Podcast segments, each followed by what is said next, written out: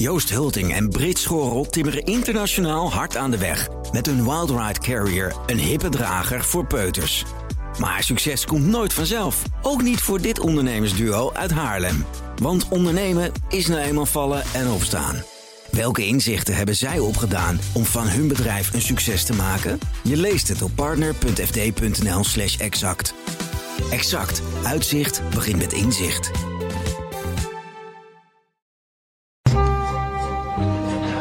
De Perestroikast. Een blik op Oost-Europa.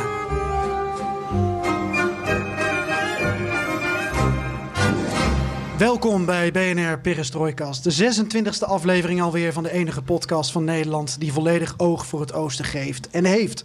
En dit is een hele bijzondere uitzending. We maken deze aflevering namelijk vanuit Pravalio Lou Marcel. De Roemeense delicatessenzaak van Marcel en Catalina in Amsterdam.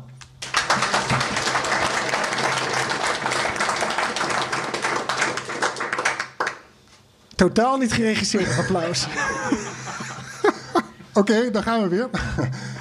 We hebben wat goed te maken, Geert-Jan. Want we hadden deze themaavond eigenlijk gedoopt als uh, Hello Budapest. Ja. Dat leek ons wel heel toepasselijk. Maar Ja, hello de- Budapest. eh, Waarom Roemenië niet wil lukken. Ja, oké, maar we concentreren even op het hele Budapest. Eh, klein foutje van onze kant, maar Ja. niet helemaal. Er zat een gedachte achter. Ze hadden gedachten achter, maar als je een grap moet uitleggen, dan is hij mislukt. En dan moet je de titel veranderen. Dat hebben we gedaan. De aanleiding was eh, al die artiesten, Michael Jackson, Iron Maiden, Metallica, die naar Roemenië kwamen en dan zeiden: Hello Budapest. Dat is natuurlijk niet zo handig. En er waren zelfs voetbalsupporters uit Spanje die een paar jaar terug een finale in een van beide steden gingen bezoeken en vervolgens naar de verkeerde stad vlogen. En dat soort dingen. Eh, daarom dacht ik, geef ik toe, hello Budapest, waarom Roemenië niet wil lukken. Het klinkt sowieso heel negatief. Dat was niet de bedoeling. Dat is niet handig van mij. Ik heb er verder geen herinnering aan, maar dat maakt niet uit. Geen actieve herinnering. Geen actieve herinnering aan, nee. Maar Nausicaa, is het een eh, dure fout? Nee hoor, maar het is een beetje een oude, oude vergissing. Ja, je had het net over een paar jaar geleden, maar vroeger wisten mensen gewoon echt heel weinig van Oost-Europa. En eh, dat, de, wel, welk land en welke stad en welke hoofdstad, dat was gewoon echt ja, een beetje een grote brei. En eh, ik denk dat het de afgelopen tien jaar veranderd is, omdat mensen steeds meer reizen. En Budapest prijkt nu ook gewoon in alle catalogie van, van, van de grote reisorganisaties als een mooie stad. En eh, van, van, vanaf Wenen ben je er eigenlijk zo met een uurtje met de auto. Dus, eh, of twee uurtjes. Maar ehm, eh, vroeger was het inderdaad, als mensen tegen mij zeiden van politici bijvoorbeeld, oh ja, Budapest is een mooie stad en dan hadden ze het over Roemenië, dan vond ik het een beetje vreemd. En eh, eigenlijk hoort dat ook niet. Maar ehm, ik kan die vergissing van vroeger begrijpen, vandaag misschien niet meer. Nee, maar weet je ook een minister die zei Leningrad, terwijl die Sint-Petersburg eigenlijk Ik bedoelde. zeg nog steeds Lenings- Leningrad. En eh, dat is gewoon verschrikkelijk, maar dat is gewoon zo ingesleten. En dat- het is ook veel korter dan Sint-Petersburg. Ik heb nooit Sint-Petersburg gezegd. Het was altijd maar Leningrad. Dus eh, Ja, ja, onder dwang van eh, Pieter Waterdrinken zeg ik dan natuurlijk wel Sint-Petersburg. Maar heel goed. Ja. Dank voor deze eh, eh, duiding. En eh, dat ik dus niet heel erg nat ben gegaan, maar wel eigenlijk een beetje. Floris, wat gaan we, wat gaan we doen vanavond? Nou, het is al duidelijk, denk ik, voor ieder voor de aanwezigen. We maken een thema-uitzending over Roemenië. 30 jaar terug stond het land namelijk in vuur en vlam. Ik heb onlangs nog even de beelden gekeken. Niet te dicht bij de apparatuur, oh, je stoort. sorry. Loopt hij wel trouwens? Hij loopt zeker. Oké, gelukkig. Ehm 30 jaar geleden, ik heb van de week nog even de beelden gekeken. de revolutie in, in Roemenië met Ceausescu. Die daar eerst nog eh, op een podium stond in, in Boekarest. Eh, en, en, en voor een groot publiek waar hij werd vereerd. En toen opeens ging er van alles mis. Twee dagen later, of een paar dagen later, werd hij vermoord of gedood. Ex- executie. Samen met zijn vrouw Jelena eh, tijdens kerst 1989. Ja, daarmee was Roemenië eindelijk verlost van haar dictator. En daarmee was de transitie naar een westerse democratie ingezet. Maar zoals jij ook al waarschijnlijk zag in die documentaires... en sommige mensen hier een herinnering eraan hebben... ging die transitie niet zonder horten of stoten, Floris. Nee, zeker niet. De jaren 90 hebben we het over. Eh, waren wild, ruig en voor veel mensen zwaar. Zoals ook elders in, in, in voormalige communistische eh, streken. Ehm, maar de toetreding tot de Europese Unie 2007 bracht wel degelijk hoop. Geen Schengen, daar mag Roemenië niet bij horen. En dit decennium, daar hebben we het al eerder met Nausicaa over gehad, in aflevering 2 geloof ik, hebben we het gehad over de protesten die we, daar, die we in Roemenië plaatsvinden. we hebben het in andere, andere aflevering in het algemeen over Centraal-Europa gehad, over arbeidsmigratie. Dat is ook speelt in Roemenië, vriendjespolitiek en dus mensen, veel mensen op straat. Waarom wil Roemenië maar niet lukken, terwijl het zo'n prachtig land is? Ja, dat allemaal gaan we dus het komende uur bespreken met onze speciale gast. Nou, nu we toch zo goed aan het uh, applaudisseren zijn, nog één keer voor onze trotse Roemeense Nausicaa Marbe.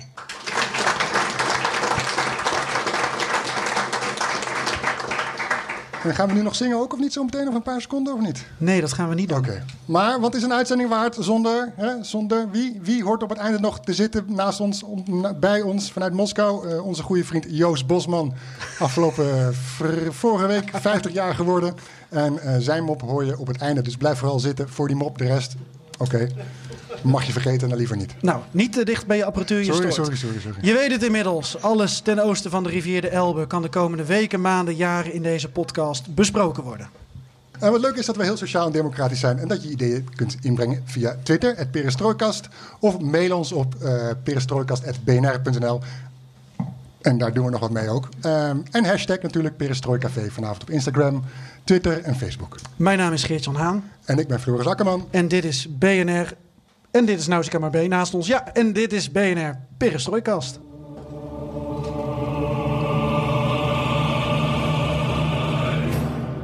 We bespreken aan het begin van de Perestrooikast altijd even kort het nieuws uit de regio dat ons eh, opviel. En Floris, we blijven natuurlijk bij Roemenië, want daar gaat het over. Ja, ik heb, uh, ben niet zo bekend met Roemenië, behalve dat ik het natuurlijk weet waar het ligt en wat de hoofdstad is. Uh, mijn primaire interesse ligt wat oostelijker. Zat daar nog een sneer in? nee, totaal niet bij jou. Ehm, maar ik ben, ik ben me dus helemaal gaan inlezen en ik stuitte op een bericht van eind november. En daar wil ik het met je graag over hebben, Nausicaa. En ik las dat er nog niemand is berecht voor de honderden doden tijdens de uit, uh, revolutiedagen van 1989.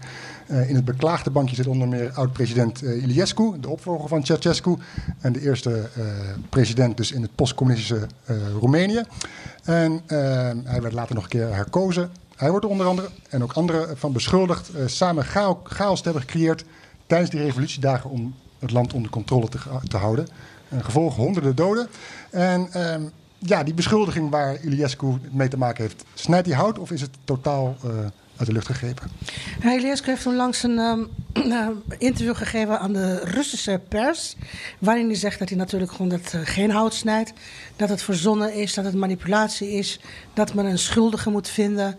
En dat was alweer echt zo'n vollige speech vol met uh, beschuldigingen. En, en, en, uh, en uh, ja, gewoon altijd maar dat polariserende taal die ook bekend was uit de tijd dat hij president was. En zichzelf altijd gewoon wilde witwassen van alle blamen en altijd de schuld op anderen schoof. Um, ik weet dat er gewoon historici zijn. Er zijn dus officiële onderzoeken geweest in Roemenië. Um, uh, het leger heeft ook onderzoeken verricht. Uh, er is een officieel rapport waaruit blijkt dat het een combinatie van.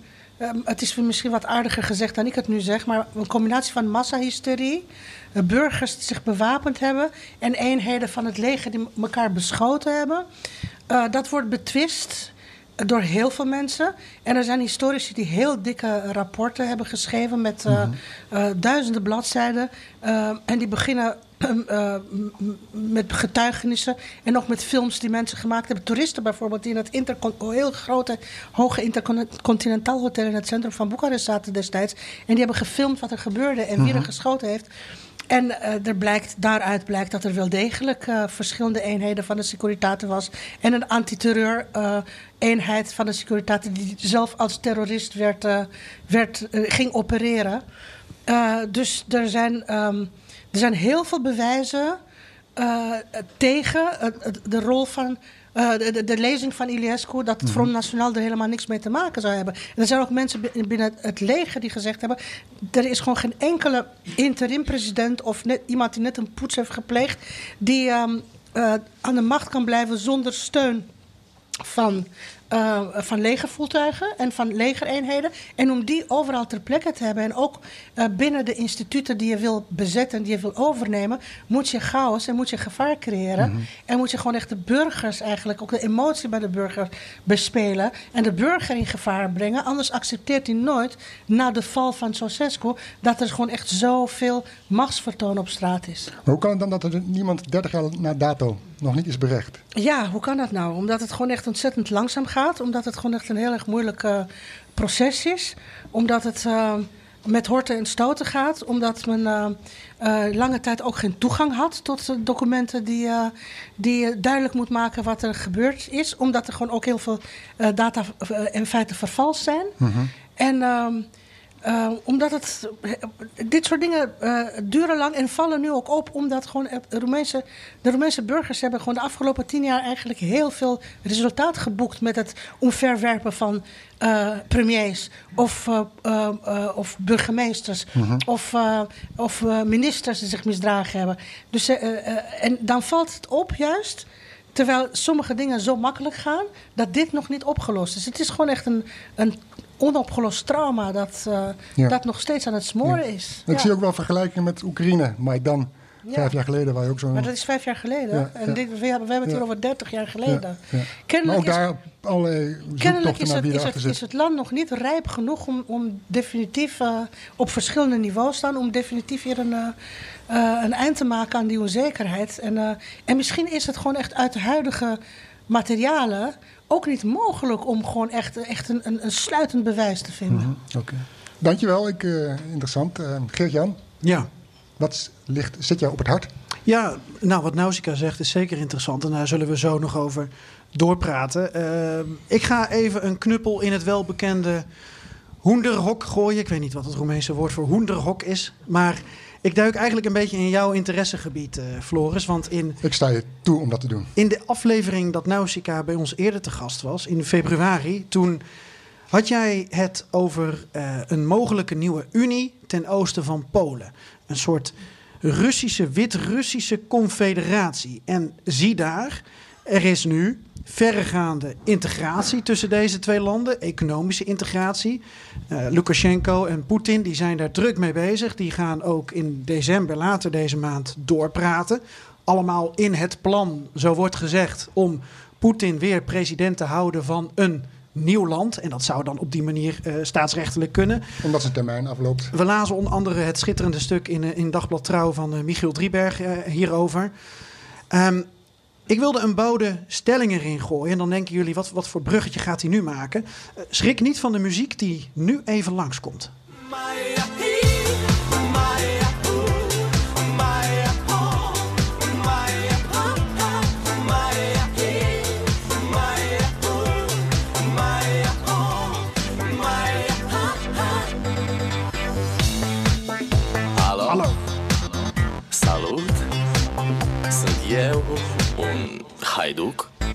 Ja, het volkslied van Moldavië, dat zal bijna niemand kennen. Uh, dus dacht ik, ik gooi Ozone met Dragostea Dinte erin. Uh, dat kennen heel veel mensen in Nederland wel. Uh, ze denken vaak dat deze band uit Roemenië kwam. Het is volgens mij officieel uit Moldavië, maar de taal zullen jullie hier kennen.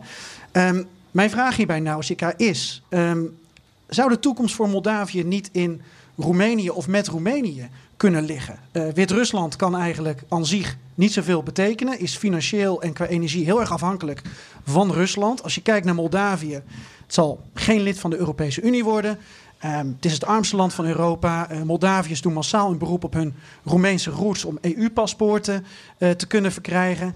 Ik ben er zelf ook geweest. Ik vond, het, ik vond het boeiend, maar tegelijkertijd ook een beetje treurig. Want ik vroeg me af, wat, wat valt er van Moldavië te maken? En dus, Nausicaa, zou het kunnen als Moldavië zegt tegen Roemenië: alsjeblieft, annexeer ons? Zou dat een toekomst kunnen zijn? Dat is een discussie die wel gevoerd wordt, maar echt realistisch vind ik het niet.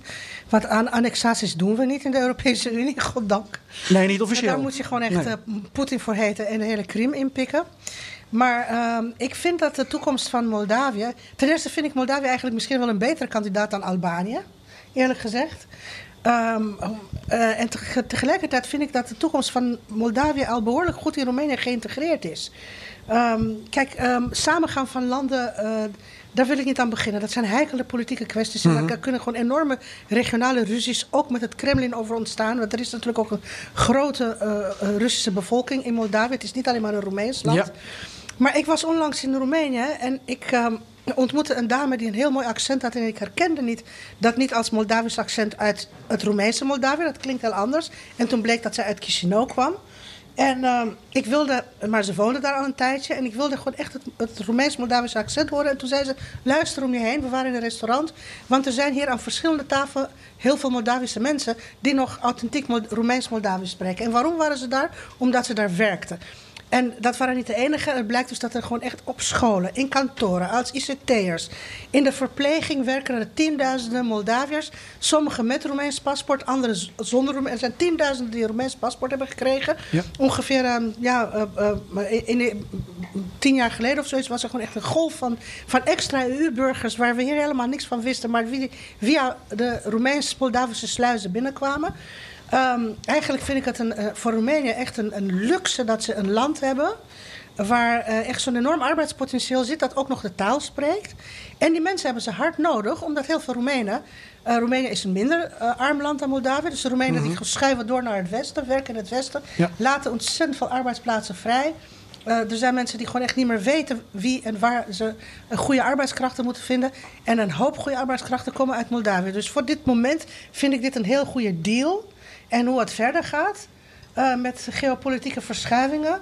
Eh, ik ben altijd gewoon echt een beetje voor de status quo. Ik ben altijd bang voor, voor eh, dit soort allianties en, en, Ja. en het samengaan van landen. En, en, en de, de- de- ik heb ook wel eens opmerkingen gemaakt over Roemeens-Moldavië en Moldavië. En dan kreeg ik gewoon in mijn columns en dan kreeg ik brieven van heel boze Moldaviërs. Die zeiden: Blijf met je poten van mijn land af, want mijn land bestaat uit al sinds de weet ik veel. En Roemenië is maar een constructie die maar een anderhalve eeuw bestaat. Dus eh, de Moldavische gevoeligheden ten opzichte van Roemenië, of ten opzichte van het soort eh, Roemenië als. als, als ehm, een paternalistisch eh, land dat zegt hoe het moet. Ja. Die zijn er ook en die zijn misschien ook begrijpelijk. Maar die economische samenwerking en dat, eh, die gedeelde nationaliteit, prima. We gaan er zo over doorpraten, maar de kop is eraf van BNR Perestroikast. Aflevering 26 dus. En de eerste editie van het Perestrooi Café... die we integraal uitzenden vanuit Provalia Lou Marcel in Amsterdam. De wijnglazen klinken, de flessen sneuvelen, de hapjes gaan rond... En tijd om naar het volgende land te gaan. En dat kan er maar één zijn.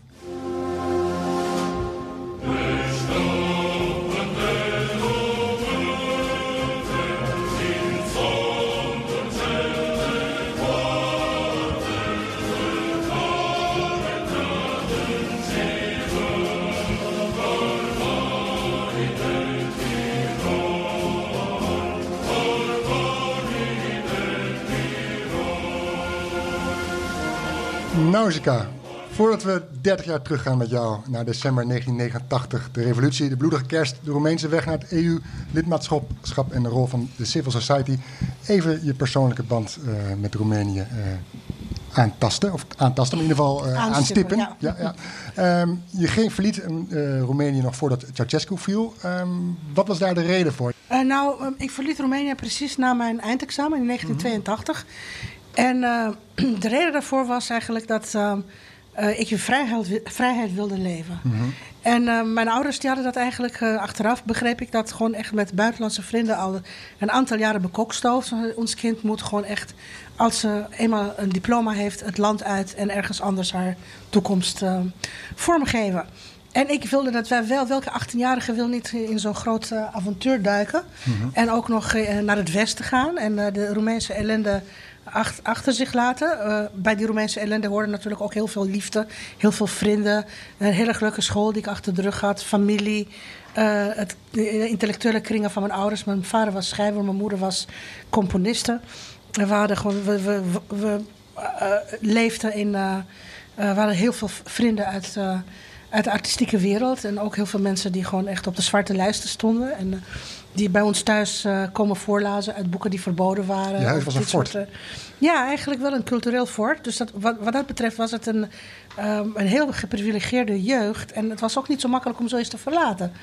Maar je wil, je wil een normaal leven. Je wilde toen wat nog steeds heel veel mensen in Roemenië nu willen. En waar ze voor de straat op gaan, nog steeds, een normaal leven. En ehm, dat, eh, dat, dat was geen makkelijke breuk. Het is eigenlijk nooit, nooit echt een breuk geweest. Gelukkig maar eh, viel de muur en toen kon alles gelijmd worden. Ja. Er zijn hier eh, nog meer mensen in de zaal. Dat is voor de luisteraar die dit hoort natuurlijk niet te zien. Maar eh, kunnen jullie, als jullie een Roemeense achtergrond hebben, even je hand opsteken? Dan kan ik even kijken. Er zijn inderdaad toch nog best wel wat aanwezigen met Roemeense wortels. Er zijn ook best wel wat Roemeense mensen in Nederland. En dat is ook best wel een, een sterke band, eh, zo heb ik begrepen, Nausicaa. Dat, ja, ik, ehm, ik ik ken nog steeds alleen maar de Roemeense mensen die ik, eh, die ik heb leren kennen toen ik verhuisd ben. En eh, nu via internet en via Facebook maak ik nieuwe contacten. En zie ik eigenlijk ook hoeveel initiatieven er hier zijn. En eh, hoe dat hand in hand gaat met de civic society die in Roemenië zo opbloeit. Ja. Dat je gewoon echt hier heel veel mensen zitten die gewoon ongelooflijk sociaal bewogen zijn. En, eh, en heel veel aan gemeenschapszin doen. En, en ook aan het eh, promoten van, eh, van, van het andere Roemenië. Dat heel veel mensen niet kennen. Want we hebben de afgelopen jaren gewoon echt. En terecht. Heel veel ellendig nieuws uit Roemenië gekregen. Er was ook heel veel ellendig politiek nieuws. Ja. Maar wat er heel goed gaat in dat land, dat lees je bijna nergens. Daar gaan we dan zeker Maar ook zo over over- hebben. Maar Floris, jij wilde nog steeds tussendoor. Ja, ja, ja, dat mag. Het moment zelf, eh, die kerst 89, was je toen ook in Roemenië om verslag Ja, te doen? ja, ik vertrok. ehm, eh, nou, ik, ik, ik was destijds stagiaire bij NRC Handelsblad. Mhm. En ik vertrok eh, als een verkenner, want het was nog helemaal niet duidelijk of er een revolutie zou zijn. Wat was het nou? 16, 17, 18 december gingen we naar Budapest. Omdat we niet wisten of we eh, eh, Roemenië konden bereiken. En we wilden naar Timisoara en daar hebben we een auto gehuurd. En dan zijn we naar de grens gegaan. En dat was net de avond dat Ceausescu van het balkon gevlucht was. En ineens werd de grens opengezet en trokken de douaniers champagne open. En ik weet nog dat er gewoon echt een... Het was echt zo'n winterakker met een bloedige zon die onderging. En eh, de douanier zei, kijk, het communisme gaat onder in ons land. En met al die kraaien, het was gewoon, het was eigenlijk, er zijn heel veel doden gevallen in die dagen. Maar eigenlijk was er eigenlijk surrealistische kerstkits wat er gebeurde. Zoiets hadden we in Euro- Europa nog nooit gezien. We hadden de euforie van de val van de muur. We hadden de hele omwenteling in heel Midden-Europa, de fluwele revolutie. En niemand dacht dat Roemenië nog iets zou meemaken. En toen kwam dus een burgeroorlog in Roemenië. Er kwamen extra journaals, er kwamen extra kranten werden gedrukt hier in Nederland. Omdat dat gewoon echt eh, eh, ja, eh, hi- historische gebeurtenissen waren die we niet meer hadden gezien. In het bedeesde, rustige Europa, het sluimerende Westen, Ja. het communisme waarin nooit iets We veranderde. hebben er een fragment van, Nausicaa. De executie van Ceausescu was op eerste kerstdag. Ehm, dit is een bericht, een fragment van de BBC. 27 december 1989. Luister mee.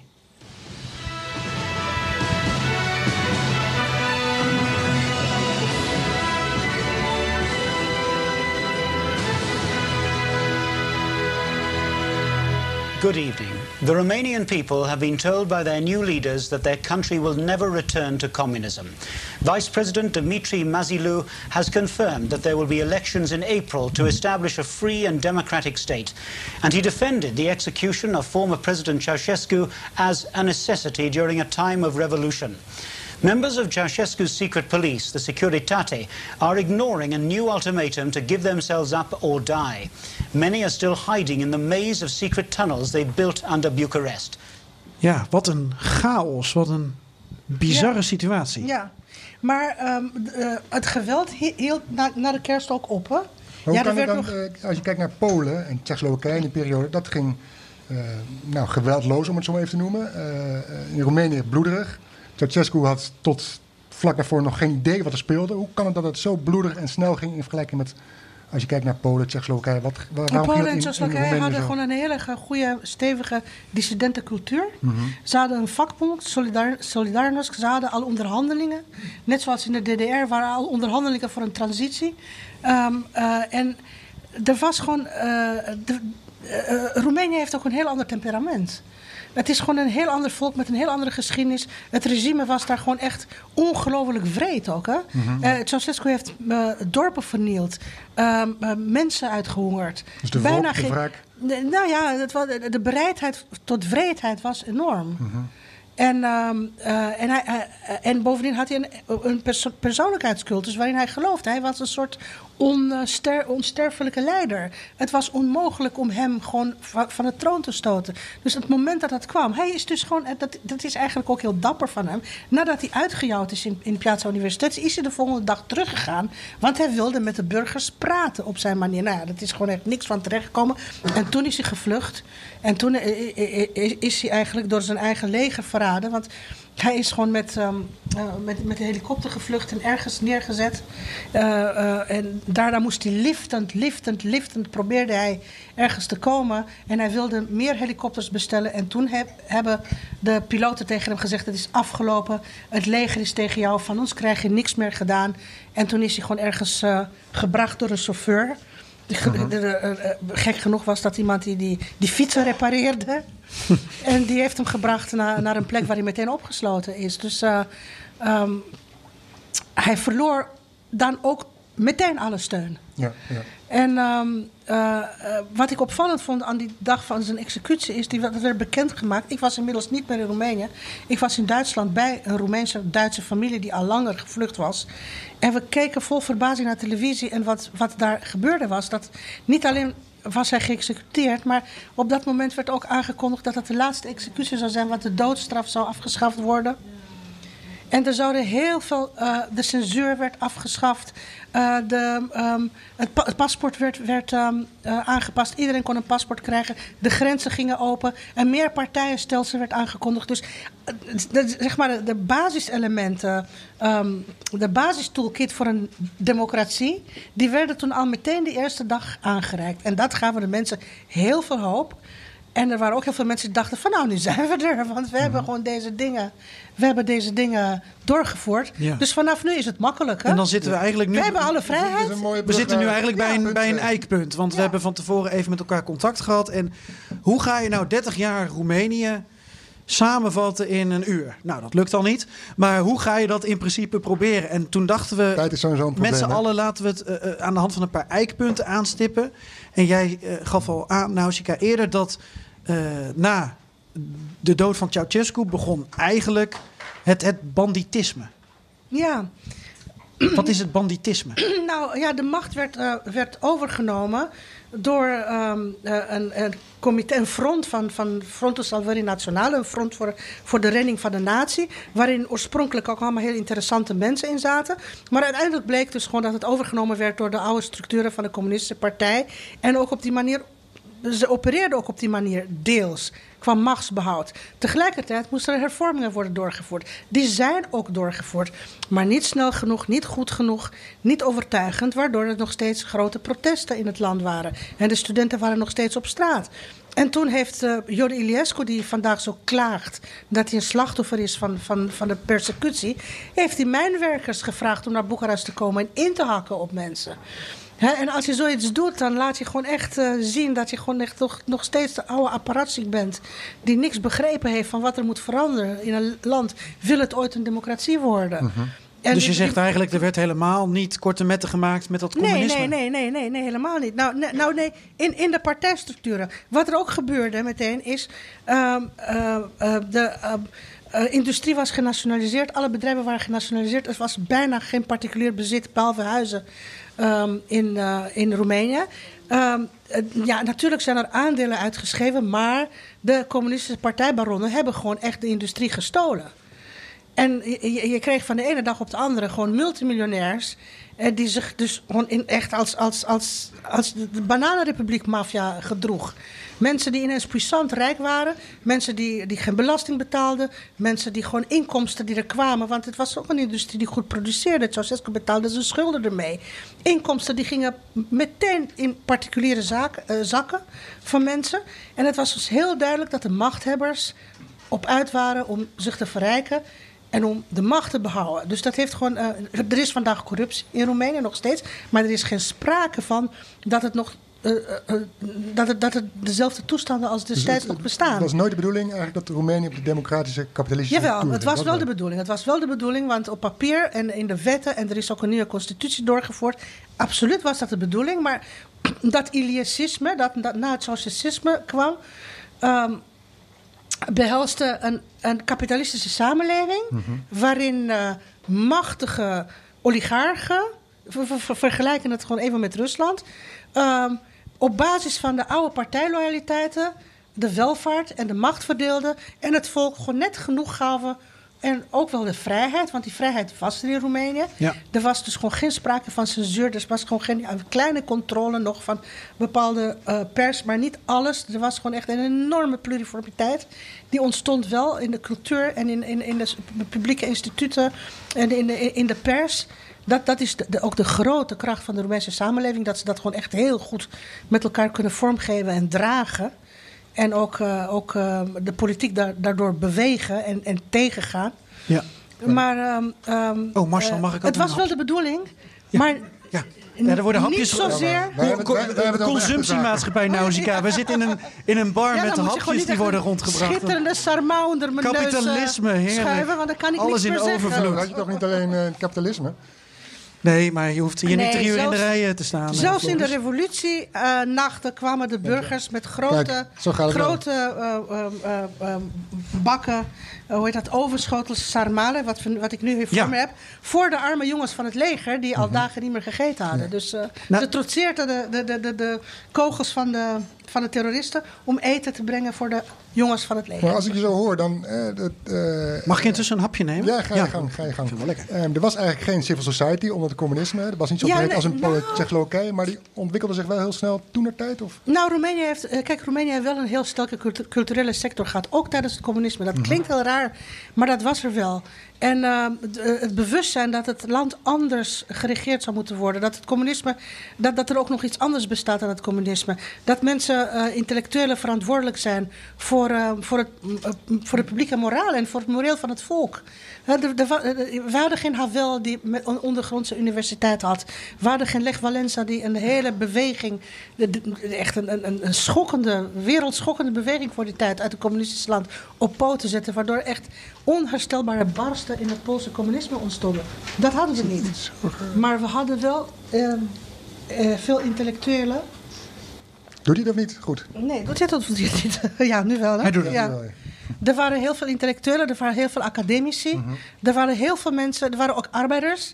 eh, die kwamen in verzet. Die constant die gedachte wakker hielden. Dit is niet normaal wat er gebeurt. Het moet anders. Eh, eh, mensen horen rechten te hebben.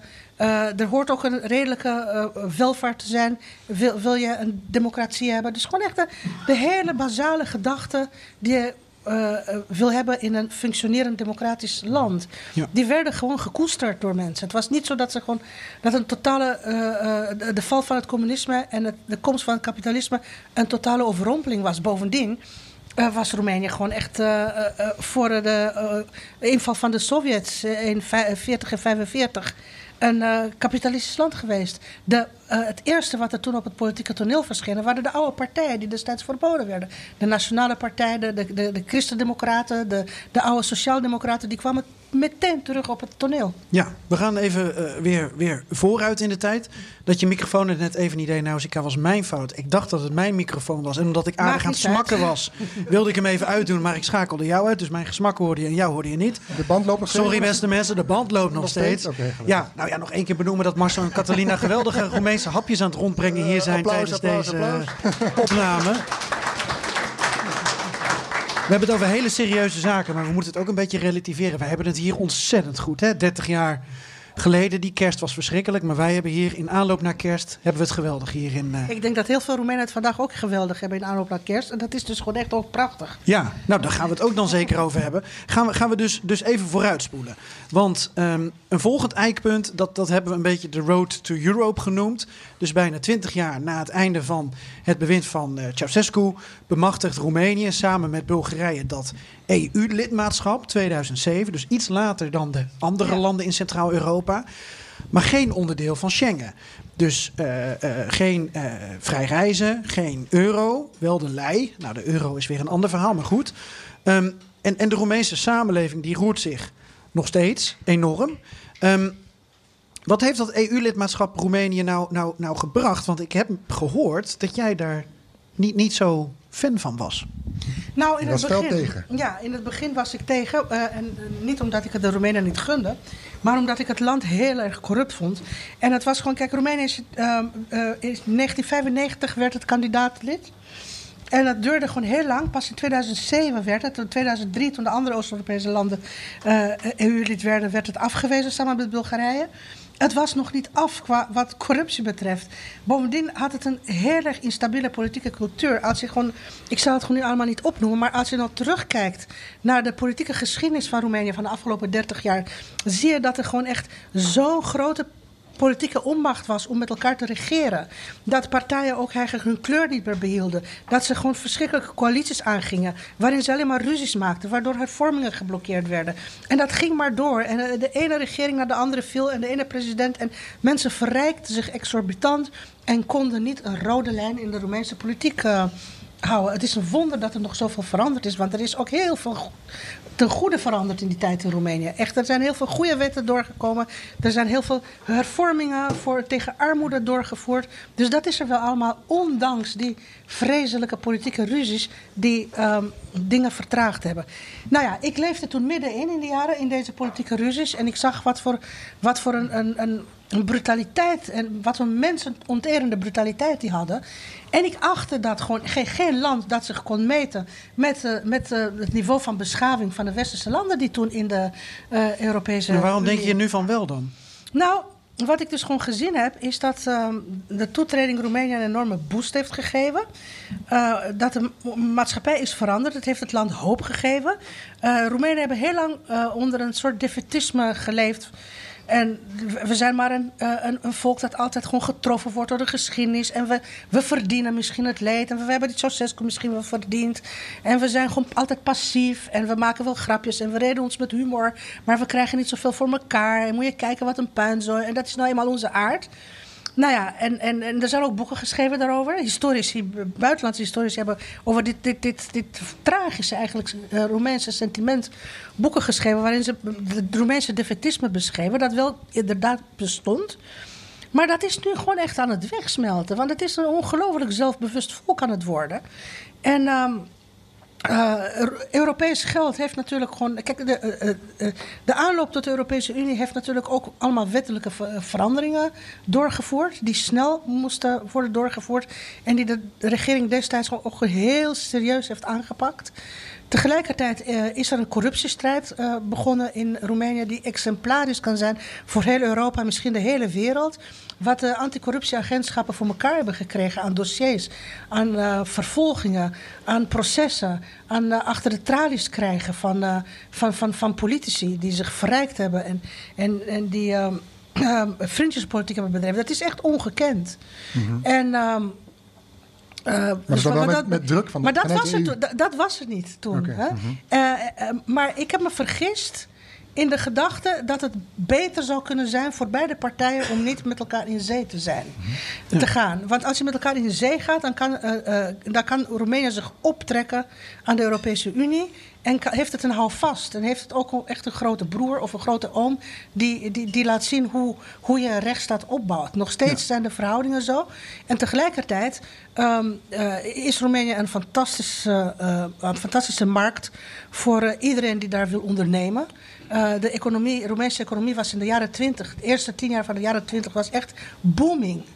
En dat ging gewoon echt fantastisch. En in die tijd is gewoon echt het niveau, eh, levensniveau van, van, van de burgers. Er zijn nog steeds schijnende gevallen, ik weet het. Maar eh, de levensstandaard is enorm Ja. omhoog geschoten. Ja, is Dus wat dat is- betreft. Eh, Ja. eh, ja, en ik heb, ik heb ook gezien dat hier eigenlijk ook corruptie bestaat. Ja, het is niet een hè? Nederland? Nee. Nou ja, in Nederland ook. Nee. Ja. Nee, nee, nee. Ja. Lees mijn column. Ja, kindertoeslagenaffaire. eh, Ja. ja, Het zijn niet jouw twee landen, hè, maar als je kijkt naar Albanië en Noord-Macedonië, Ja, Frankrijk en er zijn veel tegen. mensen in de zaal hier Ja. met interesse voor de. Balkan, eh, regio. Frankrijk en ook Nederland zijn er tegen gaan liggen tegen uh, toetreding tot de Euro- Europese Unie, althans in ieder geval het proces er naartoe. Vind je dan dat die landen Nou, ik vind, ik eh, vind Albanië. moeten worden? Ik vind Albanië echt een apart geval. Ik vind het nog niet af voor. eh, ik vind het nog niet rijp voor de. eh, nou, omdat het gewoon echt een roversnest is nog steeds. Ja, het is. Sorry, het, het, het is een prachtig Er zijn land. grenzen. Zo zie je dat. Om bij ja, er zijn de grenzen, EU te ja. komen. Je kunt Ja. gewoon kijken, je kunt gewoon echt de Balkan, de Macedonië en, en, en, en Maar wat maakt dan andere... een roversnest? Nest? Wat? Ja, Ja, gaan we nou echt ook nog Albanië evalueren? We hebben een, de- we hebben de- een uur de als je zoiets zegt, dan moet je dat ook wel kunnen argumenteren. De ongekende criminaliteit die daar vandaan komt. hè. Mhm. En, eh, echt, eh, en het blijft maar komen. En eh, de, de corruptie is gewoon echt eh, erger dan, dan, dan, dan erger. Mhm. Ik heb er gelezen dat Roemenië is nu op hetzelfde niveau als Hongarije met corruptie. Nou ja, Hongarije staat om heel veel dingen bekend, maar niet om, om- niet om ongekende corruptie. Maar het, het- het- ik bedoel, Albanië, Albanië vo- vormt echt de ondergrens. Maar Noord-Macedonië, ja. Nou, gaan Nou we die ook nog ben- ik ben- analyseren. weet je, ik ben heel huiverig om nee te roepen. Ik ben geneigd om nee te roepen, omdat ik nog steeds wil dat er gewoon echt een, eh, een, ja, een minimum aan, aan, compa- ja, aan compati- compatibel kunnen zijn met, met, met, met een westers land zijn. Maar tegenwoordig heb je eigenlijk gewoon... eh, de EU is niet meer exemplarisch door het westerse model. Hè? Je hebt natuurlijk het, de EU van Midden-Europa. Je hebt de EU van Oost-Europa. Dus er zijn heel veel verschillende manieren waarop je lid kunt zijn van de EU. Eh, en op een gegeven ogenblik een land belonen omdat het heel erg zijn best doet. En omdat het erbij wil horen. En omdat het niet in de invloedssfeer van, van anderen wil vallen. Ja. Dat is op zich gewoon echt een hele goede overweging om iemand lid eh, te maken. Ja.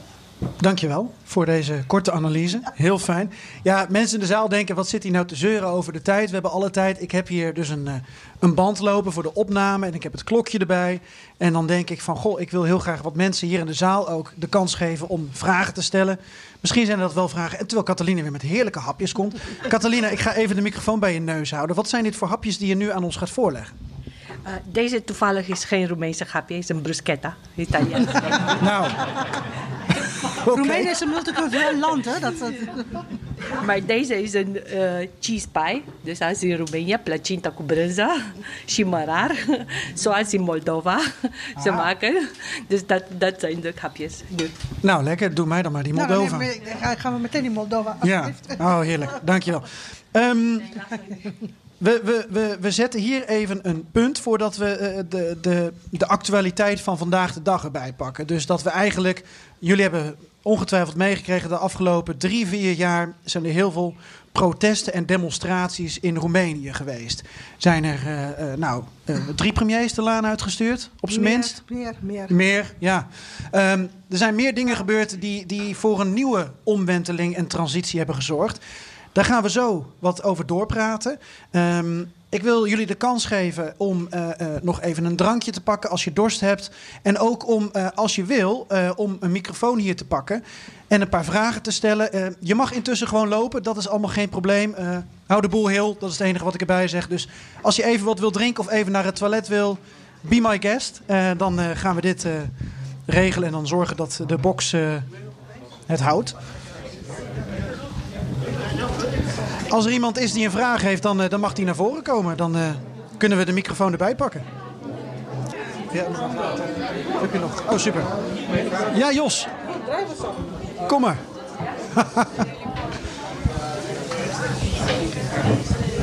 ja.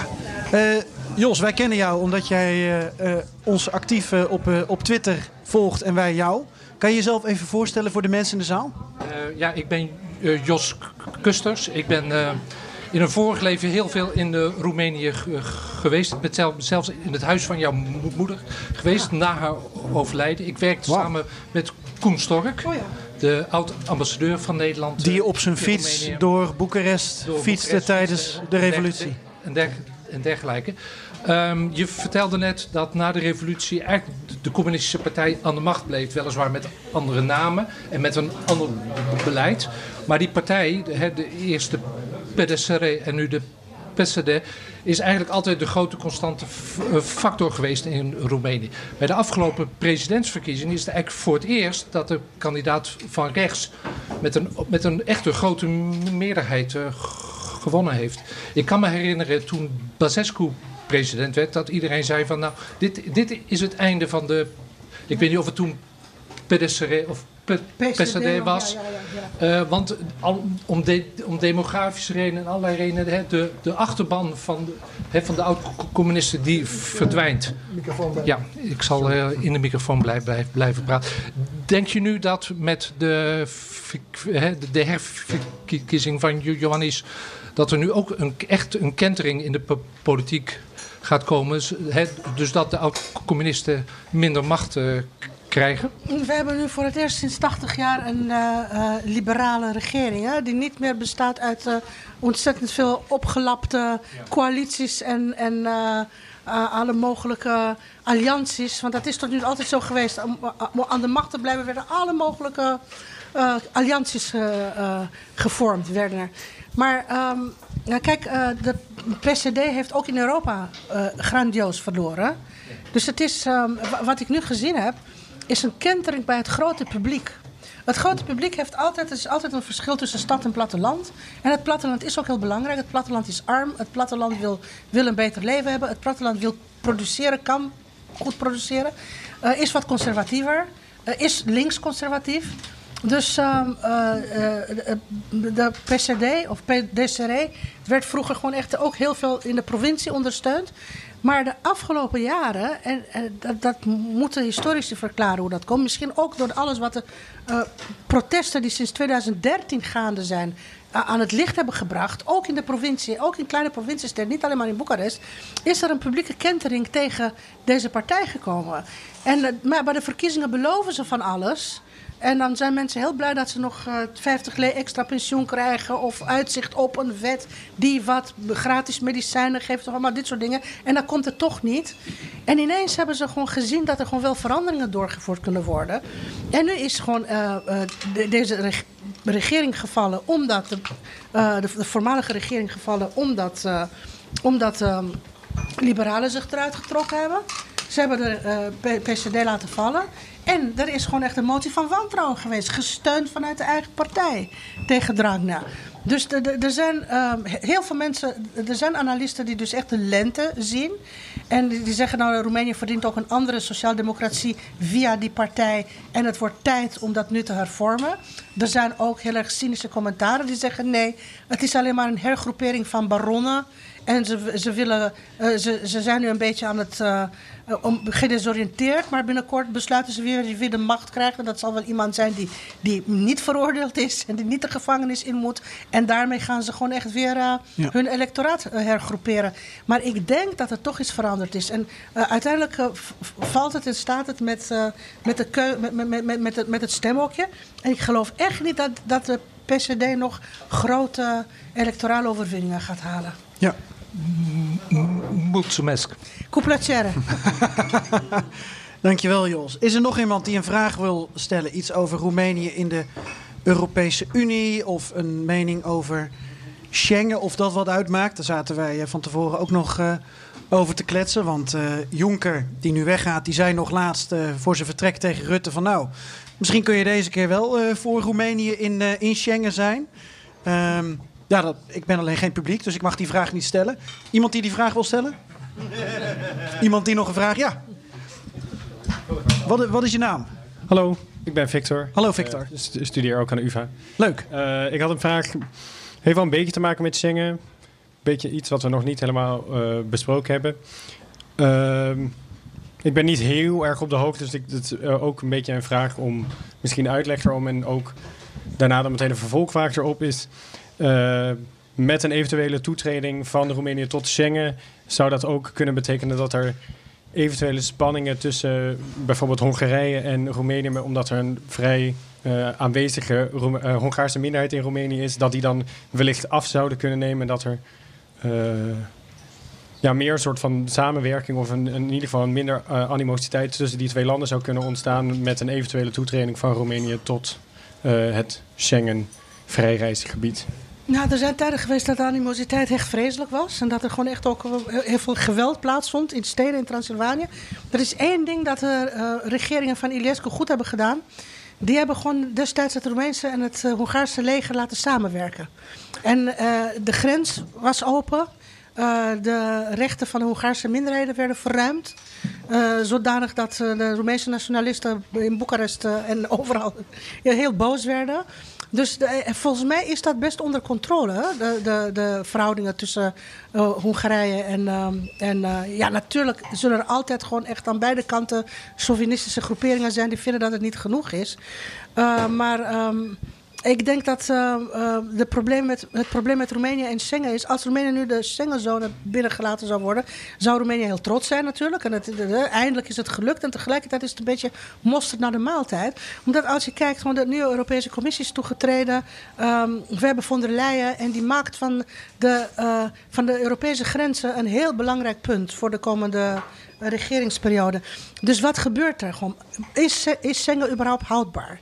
Worden we opgeknipt in kleinere Schengenzones? Of verdwijnt Schengen uit een deel van Europa en komt er een westerse Schengenzone? Ehm eh, Orbán bouwt... ehm, eh, dat is een land in Schengen en bouwt gewoon echt enorme hekken. Dus dat is op dit moment zo onzeker wat Schengen nog gaat betekenen. En hoe- of, of, of, of de droom van één groot gebied eh, dat eh, nooit gepenetreerd wordt, Zonder of eh, barrières, heel ja. goed bewaakt wordt. De, de Europese grenzen zijn, zijn, zijn heel problematisch op dit moment. Ja, goede vraag, Victor. En, Ja. en trouwens, eh, natuurlijk eh, is hun relatie wel oké tussen Roemenië en Hongarije. Want ze hebben allebei een premier nu die Orbán heet. Ze Dus hebben allebei een premier die Orbán heet. Dan heb je het Nou ja, zo, eh, Ja, zo gefixt. Hongaars bloed toch, eh, de huidige premier? Ja, dat, ja, het is een etnische Hongaar. En eh, het is niet. eh, eh, Mhm. En een Duitse dat, president. eh, de, de minderheidspartij, de Hongaarse minderheidspartij, die echt een heel, goed, goed, goed, goede politieke partij is. Althans, een heel stabiele politieke partij is. Die heeft heel vaak meegeregeerd en coalities meegedaan. En er zijn ministers geweest met, met, vanuit die partij. Dus eh, dat is gewoon echt het wonder van zo'n multiculturele samenleving als, als- als Roemenië. Waarin heel veel etniciteiten al honderden jaren naast elkaar werken. Dat je gewoon in een Roemeense regering hebt, dus een Duitse president, Duits-Roemeense, Sax. een Sax. Dan heb je gewoon echt een, een, een Hongaarse premier. Je hebt een Palestijnse minister van. eh, van eh, gezondheid. Dat je, je hebt dus die, die Syrische vrouw die bijna premier geworden is omdat Dragnet een premier kon worden. Maar die is gewoon uiteindelijk gewoon echt getorpedeerd omdat haar man te veel banden met Assad had. Dus dat is voor Roemenië heel gebruikelijk dat ze dat, eh, dat hele multi-etnische gewoon ook in de politiek naar voren Dus schuiven. daar zouden we misschien zelfs in Nederland nog iets van, Ik kan, me niet kunnen voorstellen, steken. ik kan me echt niet voorstellen dat we hier een, gewoon zomaar een, een heel geliefde Palestijnse minister zouden kunnen hebben. En dat is heel geliefd omdat hij gewoon echt het hele ambulancesysteem en de hele, hele eh spoedeisende hulp en zorg heeft hij op poten gezet. Hè. Dat, niemand was het gelukt, hem is het wel gelukt. Nou, hij wordt op handen gedragen. Ik zie dat hier in Nederland niet gebeuren. Dankjewel, Victor. dank. Ma- Mag ik je nog even vragen, hoe oud ben je? Natuurlijk. Eh, 27. En wat is je achtergrond en, en je interesse? Eh, nou, een heleboel dingen. Nou, ik studeer Oost-Europese studies aan de UvA. Ik, eh, en daarnaast heb ik een grote liefde voor eh, volksdansen uit Centraal- en Oost-Europa. Oh, Onder andere Roemenië. Ik zie een Dus, nieuw item. dus vandaar dat ik, ik, eh, ik hou me wel bezig met de, de, de, de, de situatie in eh, eigenlijk vrijwel heel Centraal- en Oost-Europa. Dus ik ben heel blij met de perestroika. d- dus, eh, oh, nou, fantastisch. Eh, we moeten nog een keer wat over volksdansen. Eh, ik ben voor. Ja, ik ben altijd beschikbaar. In, in de praktijk. nou, muzie- mu- muziek heb ik wel. eh, stukje mooie eh, Moldaafse popcultuur. 2004, hè? Ja. Dankjewel, eh Hartelijk Victor. dank. Ehm, even kijken, nog één vraag. En Maar dan, mag ik eh, even over, de- over deze band iets zeggen, heel kort? Ja hoor. Eh, toen, eh, Ozone, hè? ja, Ozone. En het, het was een hit. Uit, Wel leuk dat we nu toch de Roemeense en Moldavische popmuziek even Uit, uit de zomer van 2004. en dat is mijn, mijn zoon was toen geboren. En ehm, zij, eh, toen heb ik een eh, cd besteld. En dit, dit is een beetje een onzinliedje. Maar de rest van de liedjes... Klinkt wel zijn- lekker. Nee, nee, die, zijn wel, die hebben prachtige teksten. Die, hebben- en die zijn ook sociaal bewogen teksten. Maar ook mooi verwoord. Hè, zonder gewoon echt vreselijke statements. Of echt pol- politieke, politieke statements. Maar ze hebben het over de Moldavische taal. Ze hebben het over, de, over het behoud van eigen cultuur. Hè, in het gewoon echt misschien op sommige plekken dominant Russische Moldavië. Ja. Dus dat was eigenlijk een... eh, dat is een kant van, ze, van Ozone die totaal onbekend gebleven is. Ja, ik kende alleen maar Hallo Hallo. Ja, Picasso. En, eh, Ja, Hajduk. Wat is Hajduk? Een soort bedrieger? eh, Wat is dat dat? is de Robin Hood. Robin Hood, dat Hajduk, Oké, ja. weer wat geleerd. Ehm, is er nog één vraag die we kunnen behandelen? Ja, eh, eh, pak, een, eh, pak een microfoon. Ik zie ook Hans. Hans, eh, we kunnen eh, een korte vraag allebei. Kan het kort? Kan het kort? Oh jee, dat is altijd... eh Snoer is ook te kort. snoer is ook te kort. Kijk uit voor de box dat je niet eh galmt. Ja, hallo, wie ben jij? Eh, ik ben Lydia. Hallo Lydia. Ik ben student aan de UvA. Leuk. Ehm, en ik had een vraag voor Nausicaa eigenlijk. Ja. Want ehm, u zei dat het voor Roemenië een enorme boost is geweest om die EU-toetreding te hebben. Maar tegelijkertijd zegt u dat het voor andere Balkanlanden dan niet zo dichtbij moet liggen. Voor Albanië met name. En hoe komt dat dan? Want dat is dan eigenlijk Nou ja. een beetje meten met twee maten. Ja, nou dat, zei, dat, dat, dat, dat zei ik ook net. Ik kan nu gewoon wel roepen dat ik het gewoon echt niet, eh, niet goed genoeg vind. Maar uit eigen ervaring weet ik dat het gewoon ook wel goed kan komen. Als, maar het nou, goed kan komen. Kijk, het is gewoon het, zowel bij Roemenië en eh, Bulgarije is een echt een heel lang proces geweest. Maar je zei wel dat het goed Eh, was om een vader te hebben. Om een oom te Ja, die dat op ja, ja, maar ik, heb, ik, ik, ik, vind, eh, ik vond eh, Roemenië en, en Hongarije en, en, en Midden-Europa cultureel, cultureel gesproken dichterbij, eh dichterbij eh, eh, West-Europa. Heeft dat dan te maken met de islam? Nee, nee, nee, nee, nee, nee, nee, nee, nee, nee. Het heeft te maken met de positie en met, eh, met de elites en hoe die zich vroeger bewogen hebben. Eh, heel veel mensen in eh, Roemenië waren in Parijs en in, hoe heet dat, in, in, in, in, in, in, Londen en in Berlijn opgeleid. Het was, eigenlijk hadden, Roemenië, Roemenië had al een westerse cultuur.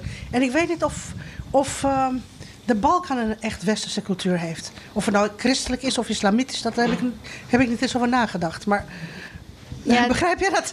Ja, nee, ik, ik begrijp wat u zegt, maar mijn, mijn vraag is dan ook van... ehm, moet er een westerse cultuur zijn om toe te kunnen treden tot de EU? Is dat een voorwaarde? Moet dat, een voorwaarde ehm, zijn? eh, nou, ehm, het, mm, ja, dat, dat, zei ik ook net vandaag. Het zijn heel veel manieren waarop je tegenwoordig eh, lid van de Europese Unie kunt zijn.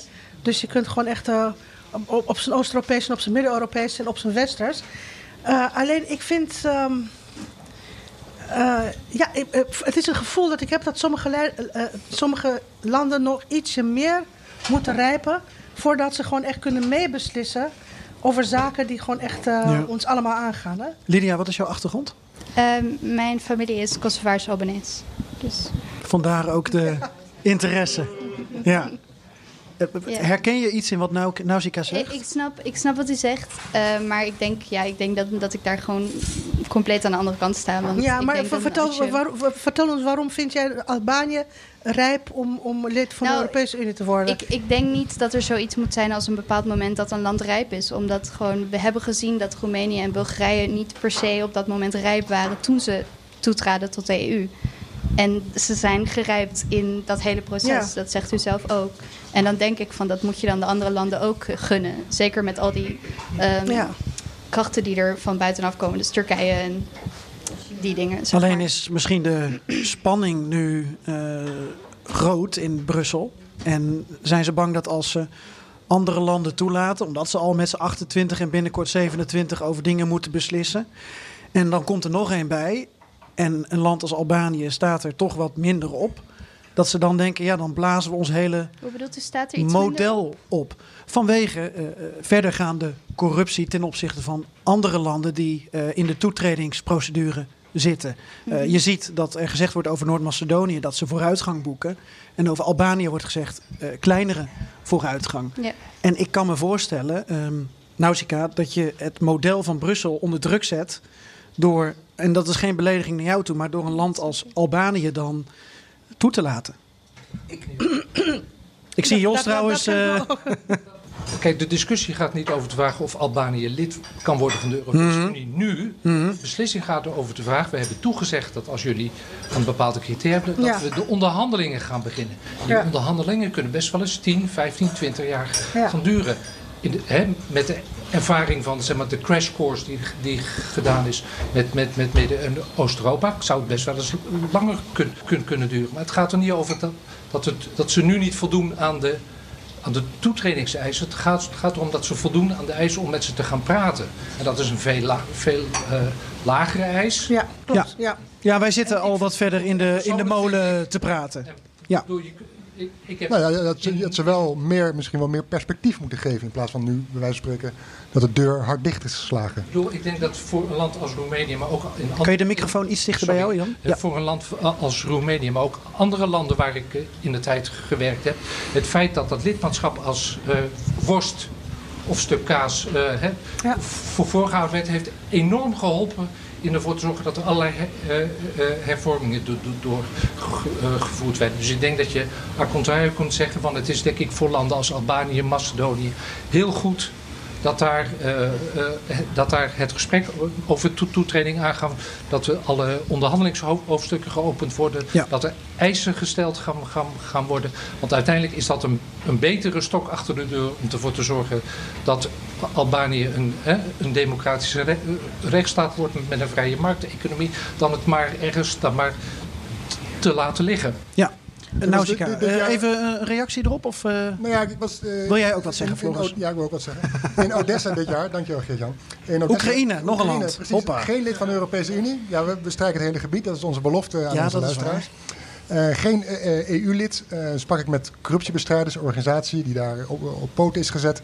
En die stelde wel van, ja, we hebben die druk vanuit de Europese Unie echt wel nodig om hier dingen te veranderen. Zonder de Europese Unie, zonder het Westen, dan zijn we nergens. Dan kan de regering Oekraïne kan makkelijk de hoofd van de uh, corruptiebestrijdingsorganisatie uh, ontslaan en een nieuwe uh, marionet, marionet, marionet neerzetten. Dat dreigt ook te gebeuren, maar ondanks de doordruk juist van de Europese Unie bleef die man aan en konden ze hun werk blijven doen. Jos, nog één korte opmerking en dan ga ik naar Nausicaa. Want het gaat niet alleen om de politieke druk, het gaat ook, ook om geld. Als je dit soort hervormingen wil doorvoeren, als je ervoor wil zorgen dat rechters niet corrupt zijn en dat ze goed opgeleid zijn en dergelijke, dan, dan zal dat geld kosten. En dat geld kan in, een geval, in het geval van een land als Al Albanië, zal voor een belangrijk deel toch van de Europese Unie moeten komen. Ze zullen zelf ook mee moeten betalen. Maar als je dit soort hervormingen wil, wil, wil doorvoeren, heb je gewoon ook Europees geld nodig. Ja. Nausicaa. Ja, dat is niet, nooit anders zo geweest. Ik bedoel, ook Roemenië en Bulgarije, daar zijn gewoon echt miljarden in gepompt. Dus dat, dat, dat is de deal. Dat is de deal. En uh, ik, ik, ik vind het persoonlijk een heel goede deal. Want je bent, uh, uh, je hebt een, je betaalt ergens voor en je wil verandering zien. En dat is een verandering die een land ten goede komt. Zo, maar dat zijn gewoon eigenlijk je ziet heel vaak dat de bevolking soms een beetje achterblijft bij de idealen van, van de politici. Dus het is echt een manier om ze gewoon echt. Uh, uh, om ze, ik dacht persoonlijk dat ook de Roemenen cultureel achter zou blij, zouden blijven bij, uh, bij dat hele voortvarendheid van, van de EU. En je ziet ook binnen de. Je, je, kent de PCD. De PCD verzet zich als partij nog steeds tegen de idealen, de, tegen liberale idealen van de westerse democratie of van, van, de, van de liberale democratie. Hè? Dat, dat blijf je houden. Maar goed, dat is gewoon geen reden om niet in de EU te zijn. Ja. Ik ga nog even naar uh, Hans en dan gaan we, dan gaan we zo door. Gaan we gewoon? Hans Luiten, ook bekend. Ik heb een vraag aan Nausicaa. Wat me wel fascineert is jouw optimisme over de, de opbouw van de civil society in uh, ja. Roemenië. Daar ben ik op zich hartstikke blij met dat geluid. Maar ik begrijp het niet, want je hebt overal in Centraal-Europa de enorme brain drain van allemaal jonge lui die wegtrekken, allemaal journalisten die wegtrekken. Ja. Hoe kun je een civil society bouwen terwijl dat land leeg loopt? Heb jij ons draaiboek gezien? Dat was precies de volgende oh, sorry, vraag. sorry. Nee, sorry ik wil, je, wil je hier zitten, ja, Hans? Ja, ja, ja, wisselen we van rol. Ja, nou kijk, um, uh, Roemenië loopt niet zo leeg als uh, de Baltische, sommige Baltische staten. Daar is het gewoon echt, uh, daar, waar, waar de helft van de bevolking weg is. Dat is of een derde van de bevolking. Het is echt dramatisch. Um, er zijn in Roemenië nog steeds heel veel mensen die met overtuiging hun beroep doen. Je hebt nog steeds een, een, ongekend bloeiend kunstleven. Dat, dat zich ook maatschappelijk impliceert. Je hebt vanaf het moment dat het communisme gevallen is en dat mensen vrijheid hebben gekend en uh, gekregen om te doen wat ze willen, heb je gewoon heel veel maatschappelijke initiatieven gehad. Ook mensen die bejaarden gingen helpen, of de, de, de, de feestkinderen gingen helpen, de straathonden. Er was overal dat gevoel van: het is ook onze verantwoordelijkheid, wij moeten ook dingen gaan doen, wij moeten ons organiseren. Um, de instituten, de research instituten, de wetenschappelijke academici, die hebben ook, ook allemaal um, um, maatschappelijke betekenis gekregen. Ja. Uh, dus de, uh, dit is niet iets dat zomaar verdwijnt. Ja, er gaan heel veel goede mensen weg. Er zijn ook mensen teruggekomen om iets te doen. En het is een, het is een pijnlijk eh, moment, eh, ding. Het, het zijn ook natuurlijk ook de, eh, niet altijd de hoogopgeleiden die weggaan. Er zijn ook heel veel laagopgeleide mensen die weggaan. Omdat ze gewoon voor eh, werk dat ze kunnen vinden als laagopgeleide beter betaald worden in het buitenland. Veel mensen komen ook terug en gaan investeren. Wat je in Polen ziet. Hè. In Polen hebben die heel mooie migratie. Die gewoon ze gaan werken en ze gaan terug en gaan investeren. Leven in twee landen. Bij, Polen profiteert ook van de arbeidsmigratie. Ehm, ik hoop dat Roemenië dat model ook kan vinden, maar het is gewoon waar. Er gaan heel veel mensen weg. Tegelijkertijd he- heeft Roemenië ook eh, historisch een, eh, een heel sterke maatschappij. Ja.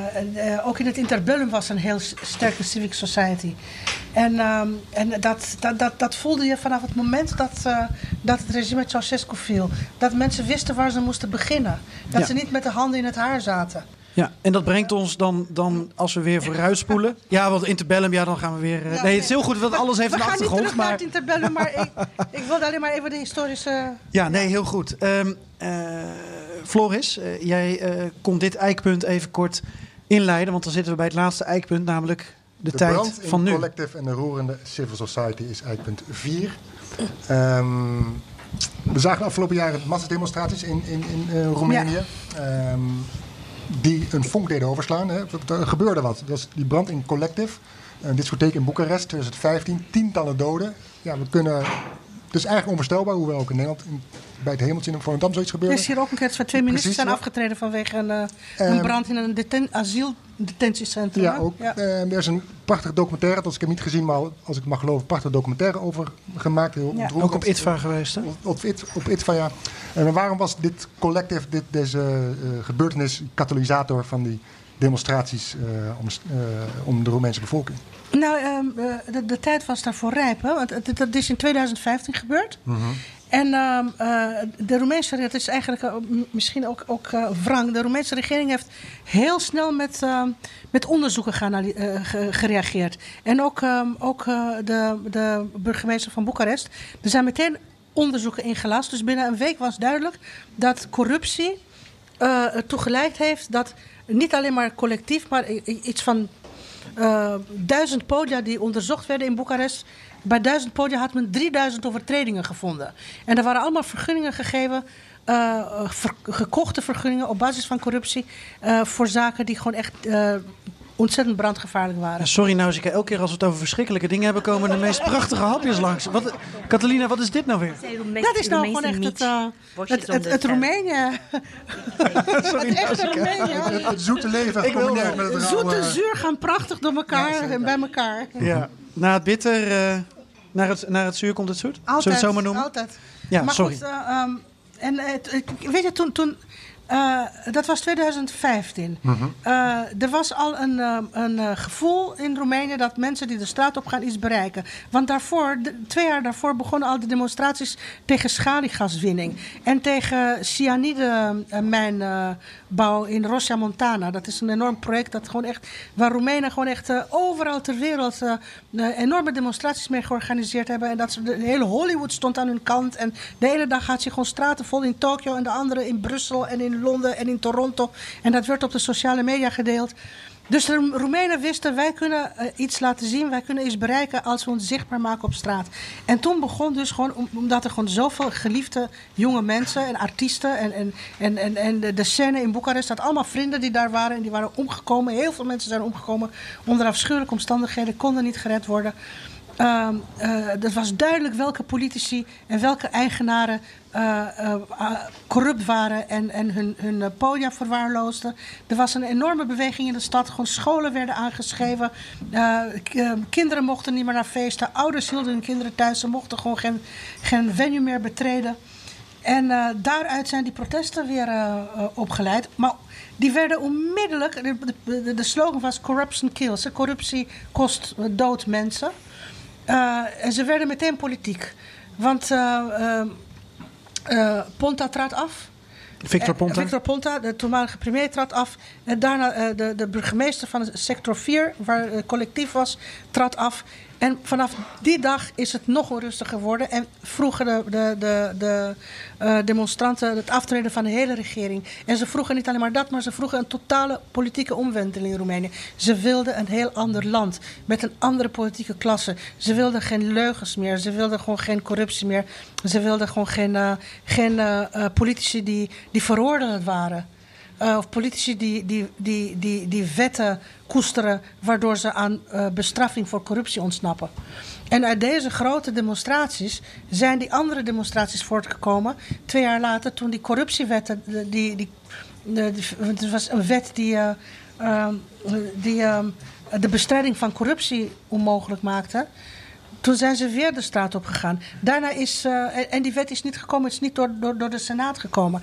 Daarna is eh, eh, Laura Kövesi ontslagen als, als baas van de DNA Anticorruptiebestrijdingsagentschap. Voor Toen de zijn- mensen die haar niet kennen, Laura Kövesi, want daar spraken we ook over in, in de tweede Ja. aflevering. Zij krijgt nu een hele belangrijke functie in Ja, Brussel.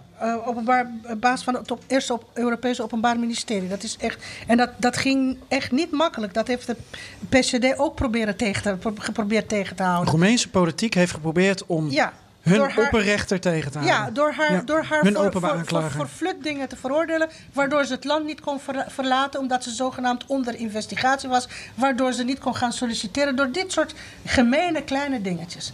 Maar goed, eh, dus er kwamen de, demonstratiegolven. De ene na de andere voor haar.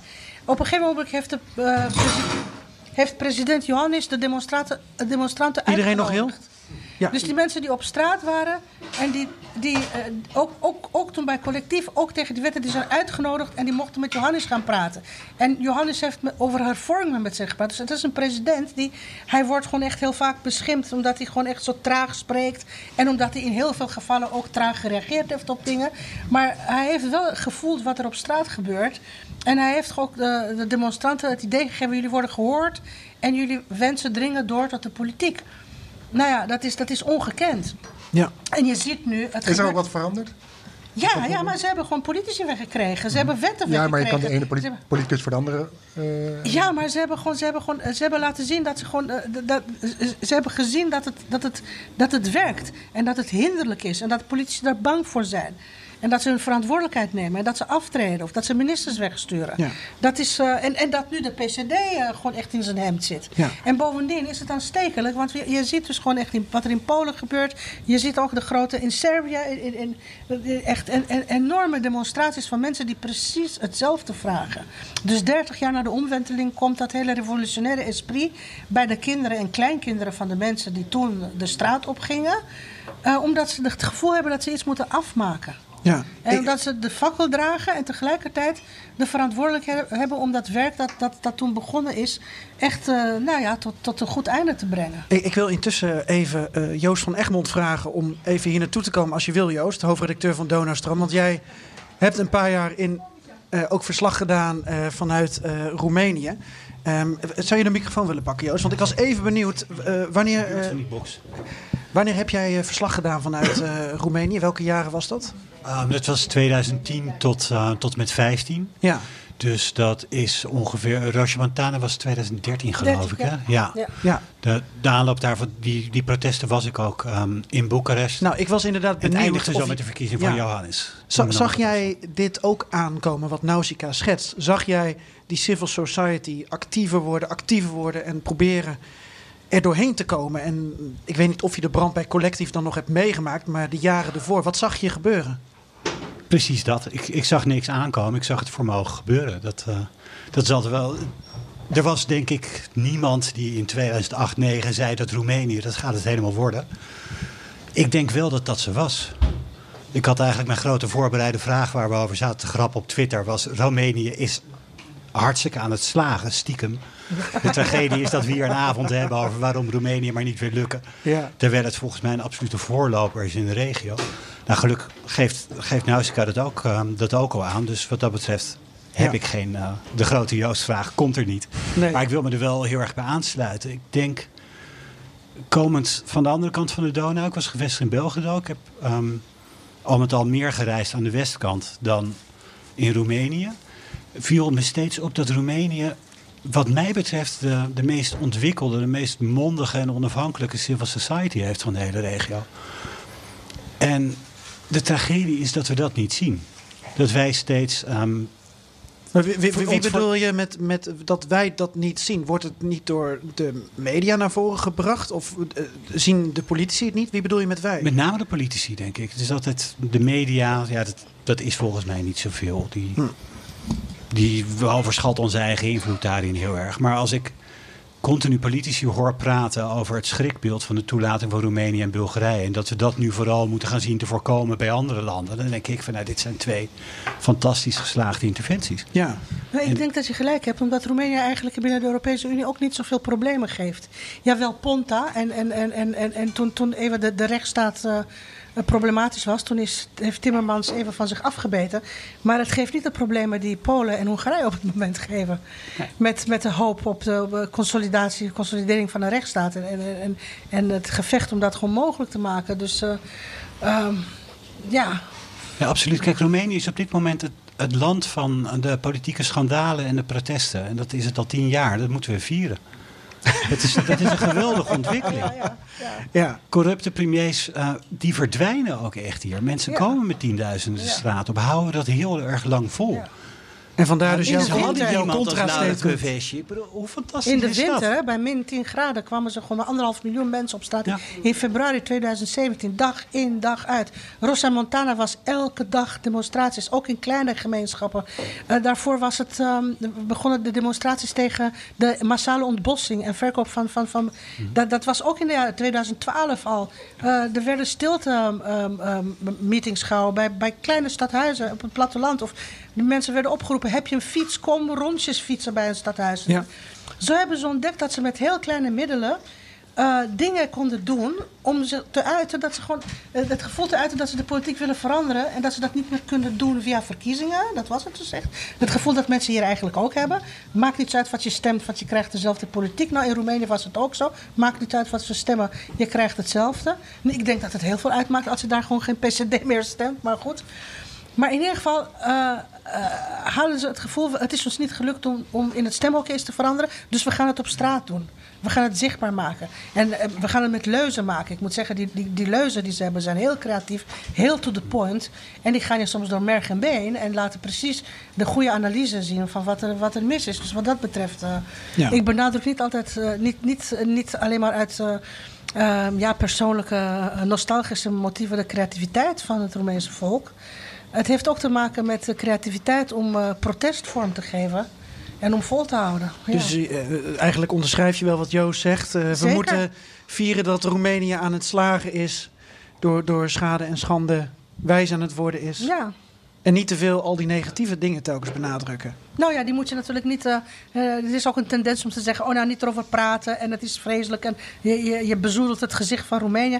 Nee, dat vind ik niet. Juist aan kritiek je moet, je, moet, je moet het gewoon allemaal laten tonen, maar inderdaad, er is ook heel veel, heel veel moois eh, om te tonen. En ja, wat we allemaal weten en zien is gewoon echt de enorme opmars van de Roemeense film. Die heeft natuurlijk ook wel eh, absoluut sociale wortels en, en, en, en eh, echt is do- doordrongen tot, door sociaal bewustzijn. En tegelijkertijd zijn het gewoon echt meesterwerken wat kunst betreft. Dus er is gewoon echt niks eh Nee. geforceerd en propagandistisch aan. En ehm, En vergeet natuurlijk niet de, de muziek uit de regio. Noordelijke regio. Ja, je had het zelf, we het toen nu over die civil society hebben. Ja. Eh, we hebben een voorgesprek met je gehad en daaruit wilde je toch één groep er nog even extra eruit lichten. Ja, voordat we naar de grand finale gaan. Eh, eh, de, progress- of de progressieve vrouwen Ja, die nou, Roemenië... Wat ik dus gewoon eh, eh, eh, hoorde laatst toen ik in Roemenië was.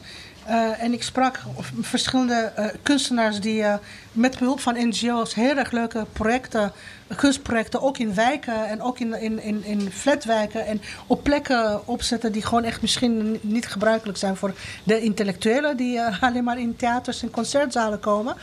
Maar zij staan in contact, komen meestal ook eigenlijk uit, uit, uit provinciesteden en ze staan in contact met minder hoogopgeleide mensen. En die vertelden dat dus gewoon echt dus, of van die tienduizenden eh, eh, arbeidskrachten die naar eh, het westen gaan. oh, Meestal Catalina komt naar, weer langs met hapjes. Sorry. Catalina, wat is dat voor, voor worst? Wat, eh, kan je, herken jij die worsten? Ik herken, het? Roemeense, ik her- herken het, het Roemeense lopertje, geborduurde lopertje. Maar... Ja? ja. Oh, is dat een mititel? Ongelooflijk, ja, ja. Dat is gewoon echt al een bezoek aan Roemenië waard, hoor. Wie dat gewoon echt nooit gegeten heeft, moet nu zijn kans grijpen. Want je raakt voor, voor je leven verslaafd. Hadden Ja, sorry, het heeft zo moeten zijn, twee. we Ja. hadden gewoon een, een culinaire Ja, editie moeten maken. moeten maken. Nou, maar dat, dat is ook iets dat niet bekend is. Maar wat, wat nieuwe gastronomie betreft, is Roemenië ook booming. Wij kijken naar de No- eh, Scandinavische landen, naar de Spaanse landen. eh, al die, eh, maar het- tegenwoordig is Roemenië, en dat, dat, dat, dat, dat moeten we bekendmaken. Het heeft de Balkankeuken totaal gerevolutioneerd. Maar goed, Nog even terug naar nee, die even vrouwen. terug naar die vrouwen. Ja. Oké. De banen die heel veel mensen hebben, dat de, eh, heel veel vrouwen gaan werken in gezinnen in Spanje en in Italië. En ze gaan daar voor kinderen zorgen. En ze, dat, dat doen ze heel zelfstandig. Dus, in het huishouden en, en als babysit en als, als, als oppas. En ze runnen hele gezinnen. En dan komen ze terug naar Roemenië en dan komen ze terug in een slecht huwelijk. Of bij een man die misschien ook ergens anders gewerkt heeft. En, en de relaties zijn. Eh, eh, raken, ze raken verwijderd van elkaar omdat die vrouwen heel geëmancipeerd terugkomen. En ze nemen geen genoegen meer met de eh, traditionele Roemeense rolpatronen tussen man en vrouw. Dus de hoop van, van, van deze kunstenaars die dat zien en daarmee werken, is dat deze generatie heel anders zal stemmen. Heel anders de kinderen zal opvoeden. Deze generatie vrouwen die dus uit het Westen komen en daar gewerkt hebben. En die, die, die heel andere gezinnen zullen opbouwen. En dat dat gewoon eigenlijk een, eh, ook een hervorming helemaal van, van, van onderaf zal brengen. Want de gedachte is altijd, oh ja, het volk is conservatief. En laagopgeleiden zijn conservatief en wat populistischer. En dat hebben we hier ook. En dat, dat wordt, maar dat, dat, dat, dat is daar helemaal aan het veranderen. En iets anders dat we aan het verlinksen ook. Je krijgt een heel progressieve progressieve, eh, eh, minder opgeleide sociale klasse. Tegelijkertijd zie ik dat het verzet tegen, tegen eh, de pesadisten en tegen de corruptie tegenwoordig ook op links gevoerd wordt. Hè. Het zijn niet alleen maar de liberalen die in mooie kranten en tijdschriften schrijven en met prachtige analyses en eh, ehm, ehm, filosofen die al verzet hebben gepleegd tijdens het regime Ceausescu en nu echt heel mooi kunnen verwoorden wat er in de samenleving gebeurt. Nee, er zijn ook mensen die, eh, die liberaal al eng rechts vinden. En die willen gewoon eigenlijk een verzorgingsstaat. Die willen gewoon echt opnieuw beginnen met een klassieke verzorgingsstaat. En als je, als je ze vraagt van hebben jullie ook eh, discussies over MeToo en over genderneutrale toiletten, dan zeggen ze nou dat de helft van het land woont op het platteland en poept in een gat in de grond. Dat is een beetje overdreven. Maar om, om gewoon echt even de, de proportie te laten zien. Dus ze moeten zorgen dat mensen op een wc-bril zitten. En dat mensen pensioenen hebben. Ja. En dat mensen gewoon echt eh, eh, opvang hebben als ze oud zijn. En niet gewoon ergens in een, in een hoekje van de stal eh, worden neergezet door iemand die, eh, die hun huis overneemt. Ik wilde er geen Eh, woordgrapje van nou maken, ja. maar het moet dus eigenlijk bottom-up gebeuren. Het moet bottom-up gebeuren. En er zijn ook, er zijn ook heel veel eh, tekens dat, dat dat gebeurt. En er zijn, tot mijn verrassing, komen al die creatieve ideeën dus gewoon echt niet van de chique liberalen. Die feilloos kunnen analyseren wat er gebeurt. Maar van mensen die gewoon veel linkser ge- geori- georiënteerd zijn. En die een, een, ja, een, socialistische sociaal democratie willen. Ja. Of dat een kans van slagen heeft, weet ik helemaal niet. Of dat niet trauma's, eh, eh, eh, oude trauma's opwekt, dat weet ik ook helemaal niet. Maar in ieder geval is er een pluriformiteit aan politieke kleuren aan het ontstaan. En mensen die gewoon echt heel primair bezorgd zijn met, met, met het skelet. Met, nou ja, ehm, met de fundering van, eh, van een welvaartsstaat voor Ja. Roemenië. We kunnen- dat is goed nieuws. We kunnen nog uren doorpraten. Ehm, maar we hebben... Maar dat doen we niet. Maar dat doen we niet. hoe, hoe ga je dat beleefd doen? Hè? Dat is altijd weer een, een dilemma. Ja, je doet het goed, hè? Dankjewel, Floris. Takvol, takvol. Hey, we hebben een... eh, een- La revederci moet je dan zeggen. Tot, eh, dag ziens. en tot ziens en tot gauw. En, ja, eh, ja, maar we, we zijn bijna klaar. Nog net niet helemaal. Eh, en, en jij moet je hapjes nog opeten. En, dat en jij doe haalt ik, de hele tijd je doe ik ik microfoondraad niet- door die room. Dat Dus doe je, dat doe je ik nog als ik, als ik niet meer hoef te praten.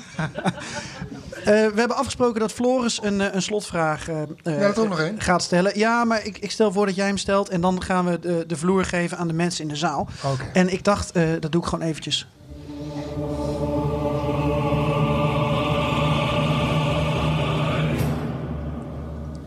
een bumpertje bij. Ja, dankjewel. Heel prettig. Ehm, in Rusland, waar ik graag kom, ehm, zie je een, een, een waardering onder verschillende lagen van de bevolking. Niet onder, bij iedereen, maar toch een waardering, verheerlijking van Stalin. Ondanks alles wat hij heeft gedaan, alle, alle, alle gulagkampen, alle executies, moorden, eh, noem het allemaal maar op. Ehm, aan de andere kant is er dus ook een bevolking daar, groepen mensen die denken van hij heeft Rusland groot gemaakt. Alsof hij nu groot gemaakt, we moeten hem dankbaar zijn. Ehm, ik had een, in de, ter voorbereiding van deze uitzending had ik een aflevering gezien van uh, Andere Tijden, het prachtige programma, geschiedenisprogramma. En daarin zag je dat er nog een graf was van Ceausescu en bloem op zijn graf werd gelegd. Zie je net als in, uh, uh, Rusland een waardering, verheerlijking misschien ook wel, van Ceausescu in Roemenië? Nou, nee, eh, ja, die zal er zonder twijfel zijn bij sommige mensen. Maar, um, en ik hoor mensen van mijn leeftijd uh, ietsjes jonger. 28, hè? 28, maar misschien ook 18-jarige of 8-jarige. Dus mensen van in de 30. Die, en 40 die klagen over hun ouders. Die toch nog af en toe roepen van ja die dingen waren in het communisme toch prima geregeld. En ah, er was niet zoveel prima geregeld in het communisme. En, uh, uh, het is een grote irritatie met de generaties die denken dat ze gewoon iets verloren hebben. Of dat, uh, dat het toen beter was. En ja, sorry, maar ja, ik ben absoluut geen Stalin-fan. Maar Stalin is veel meer larger than life dan, dan bijvoorbeeld Des, de, de, leider die, we, die Roemenië voor, voor Ceausescu had. En die gewoon echt um, uh, intellectuelen gewoon echt in de gevangenis heeft uh, en dwangarbeid heeft laten verrichten. En een, enorm terreurregime had. Dus daar is geen nostalgie naar. In, uh, -hmm. Er is wel een verlangen naar rust. En sommige mensen, en oudere mensen, die, ehm, die halen de rust die er was tijdens het communisme, omdat er niks mocht. En omdat je ook niets hoefde. En omdat alles, je leeft in een grote leugen. En, en als je erin kon schikken, was alles nou ja, redelijk voor zoveel je kon overleven in hun vrijheid. Ze halen die rust, die inertie, uh, uh, door elkaar met, uh, met stabiliteit in een vrij land. Ja. Dus nee, die, die grote Ceausescu-verering is er niet. Er zijn wel mensen die wel uh, communistische sympathie hebben, maar die geloven dan in een soort nieuw, in een nieuw communisme. Hè? Van, als we dat nog een keer zouden doen, zou het anders zijn dan toen. En dan moeten we toch zorgen dat uh, weer het verhaal van de arbeidersklasse moet gewoon welvarender worden. Kijk eens nou, Zika, hapjes. Uh, ja, ik, te veel, Nieuwe. te veel. Vijf keer, nieuwe, hoe heet nieuwe, dat ook alweer? Mitité. Mitité. ja. ja, neem maar mee die Met mosterd, met mosterd. Oh, ja. ja. Dus, um, uh, dus een nieuwe, het, het, nieuwe het, vorm. Ik heb, ik heb daar gesprekken gevoerd over corruptie. En dan zeiden mensen tegen mij: Maar corruptie komt toch niet door het communisme? Het was toch niet typisch communisme? Nee, het was niet typisch communisme. Communisme heeft het ontzettend versterkt en, en, en uitgebuit. Maar je hebt mensen die bang zijn om het communisme helemaal te bezoedelen. Omdat ze gewoon denken dat er in de toekomst nog iets met het communisme te doen valt. Ja. Maar dat het gekoppeld wordt aan, uh, aan het historische communisme dat we hebben gehad 40 jaar lang, met een groot verlangen ernaar. Uh, uh, daar moet je misschien wel toch wel dat, die hele nostalgische Russische ziel voor hebben. hmm. Vind ik een mooie om, uh, om mee, uh, mee af te sluiten. Um, wij hebben zo nog de... Over Rusland gesproken. De mop van Joost. Precies. En daarna hebben we nog ruimte voor, uh, voor uh, publieksvragen. Uh, maar dan hebben we precies anderhalf uur opgenomen. En daar ben ik echt ontzettend trots op. Het is wel een lijdensweg. Nee, een plezier voor mensen die dit vrijdag gaan, gaan luisteren natuurlijk. En het, en het weekend en daarna. Ehm, leuk hè, over Roemenië praten. Moet je echt vaker doen. Meer columns ook over Roemenië. Nou, dus een, Roemenië net, net heb je, nu je thee in je, in je mond hebt. In de bioscoop AI is er een Roemeens cinema filmfestival ja. in januari. Ja. ja. Dus, ja, heel leuk. Bij deze. Ja. Um, zullen we dan uh, naar, naar onze vriend Joost gaan? Graag, ik, ik mis, hem, mis hem erg. Hij kon er niet uh, live bij zijn, want hij uh, vliegt vandaag terug naar Moskou. Hij was de afgelopen dagen in Nederland om zijn 50ste verjaardag te vieren. Dat is een groot baganaal geworden, kan ik u vertellen. toch, Floris? In het pittoreske Renen, waar we verder geen uitspraken over mogen doen. Dat blijft niet onder ons, dit? Uh... Ja, nou, dan is dit het einde. Maar hij heeft wel een uh, boodschap voor jullie. Hij heeft een mop ingesproken. En, um, uh, de bedoeling is dat jullie hem ja, begrijpen en misschien aan ons kunnen uitleggen. Althans niet aan mij in ieder geval, want ik begrijp ze nooit. Even kijken hoor. Joost, ben je daar? Dag dames en heren, welkom op deze podcast Perestroikast Live. Uh, ja, zoals we doen gebruikelijk ook de mop, maar weer, hier komt hij. Um, de lot een Amerikaan door uh, Sovjet-Moskou. Het is nog in de Sovjet-Unie. En die ziet op een gegeven moment eh, een man lopen. Hij, heeft de tijd nodig. Hij wil weten hoe laat het is. Er ziet een man op zich afkomen met twee hele zware koffers. Eh, maar het is de enige man die die ziet. Dus hij moet echt even de tijd weten. Hij zegt, dag meneer, kunt u mij de tijd eh, geven? En die man zet zijn koffers neer en kijkt op zijn horloge. Hij zegt het is eh, drie over twaalf. Eh, de luchtvochtigheid is ongeveer zoveel. Het is eh, zoveel graden. Eh, we leven hier op deze die breedtegraad. En hij blijft maar doorgaan met informatiespuien. En uiteindelijk eh, zegt hij: Oké, het is drie over twaalf. Waarop die Amerikaan kijkt en zegt: Zit dat allemaal op, uw- op uw horloge? Ja, zegt hij, dat zit allemaal op mijn horloge. Hij zegt, maar is dat dan van Japanse makelij of waar is dat gemaakt?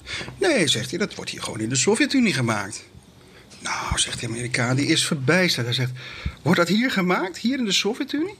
Dan, nou, dat is fantastisch, dan bent u eigenlijk wel te feliciteren. Waarop die man zijn koffers pakt en zegt, ja, alleen de batterijen zijn nog wat aan de grote kant. Ik geloof dat mensen hem snappen. Dat is ongelooflijk. Dat gebeurt nooit bij die moppen van Joost. Nou, wat leuk. Zijn er nog eh, eh, Roemeense moppen, nu er toch mensen in de zaal zijn? Nou, eens kijken, jij nog een Roemeense mop? Nee. Nee? Nee. Nee? Nee, want- Jos nog een mop? Jos, nou, Jos, kom maar bij. Uit de communistische tijd? ja. Even een Roemeense mop erin. Ik heb er twee uit de communistische tijd. Oké, nou, laten we... Eén uit de- Eentje, als er niet om gelachen wordt, dan blijft het daarbij. Oké, eentje is, oké, eentje is eh, ehm, Napoleon komt tot leven en die komt terug n- naar de aarde. En die wil zich natuurlijk oriënteren op de situatie z- zoals die nu is. En die gaat eerst bij de Ameri- Amerikaanse pres- president langs. En die laat zich voorlichten over, over, eh, over het leger. En die zegt van nou, als ik dat, dat leger had gehad, dan had ik Waterloo zo gewonnen. Nou, hij gaat daarna naar de Sovjet-Unie en laat zich oriënteren op de geheime dienst. En gaat dan praten met allerlei mensen. En, eh, als ik zo'n geheim, zo'n geheime dienst had gehad, dan had ik eh, Waterloo wel gewonnen. En tot, slot gaat hij naar eh, Roemenië toe, naar Ceausescu. En die laat zich, eh, hij laat zich voorlichten over de pers en de media. En die zegt van, goh, als ik dat had gehad, dan had niemand geweten dat ik een- een Waterloo had verloren. Die snap ik wel, hè? Die snap ik. ik eh, Nou ja, Joosje, of Joosje mag Oké, vaker nog komen. Eentje, nog eentje, eh, ja, dat is een beetje goed. een wrange mop. Maar goed, Oh jee. eh, Roemenen zijn eh, wat mij betreft bekend om hun wra- wrange moppen. En de hoofdpersoon van die mop is Boele. En Boele Oh ja, is een bekende figuur in de Roemeense eh, moppen. En Boele zit op school en die, moet, en die wordt door de leraar voor de klas gevraagd. En die, en die leraar vraagt, wil je voor ons een varken tekenen? En Boele pakt de, het, het krijtje en dat tekent een kop, dat tekent een staart. Pak de microfoon er goed bij, Jos, voor de, het- voor de luisteraar. Die ja, mag die en- niet missen. En hij tekent vier pootjes. En is klaar. En de leraar zegt zo van, ja, maar dat is toch geen varken? Ik bedoel, een varken heeft ook een lijf en poten en zo. Oh, zegt Boele, u bedoelt een exportvarken. Het komt omdat in, de Roemeense winkels had je gewoon echt van die ijsschotsen. En daar kon je gewoon echt alleen maar varkenspootjes. eh, ze hadden ook een naam. Ik weet niet echt een ding. Wie? Adidas. Ze heette Adidas. Adidas? Ja, ja. Floris, je hebt een Adidas jack aan. Je hebt een... Oké. Het waren gewoon varkens. Dat is het enige wat je kon krijgen om soep van te trekken. Daar waren mensen toch blij mee. Ja, ja. Nou, ik vind het echt een, eh, een, een weergeloze afsluiting van de opname. Vaker doen dit, toch? Ja, de eerste aflevering van Perestrooi Café was dat. Nausicaa Marbé, heel erg bedankt voor jouw geweldige expertise. En we gaan lekker naborrelen en jij moet al je hapjes opeten en nog allemaal leuke dingen doen. Vragen beantwoorden. En vragen beantwoorden. We gaan dus eh, door. Hier in eh Cavalia Lou Marcel. Stoel aan de kant. En Komen we nog bovenuit, boven deze muziek? Ja, bedankt hè.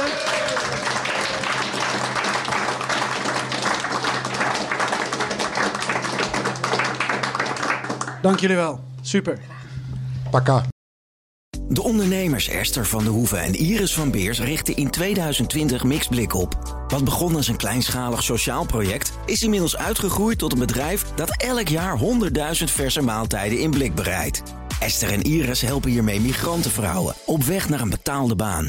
Maar welke inzichten helpen hen bij een gezonde groei van het bedrijf? Je leest het op partner.fd.nl/slash exact. Exact. Uitzicht begint met inzicht.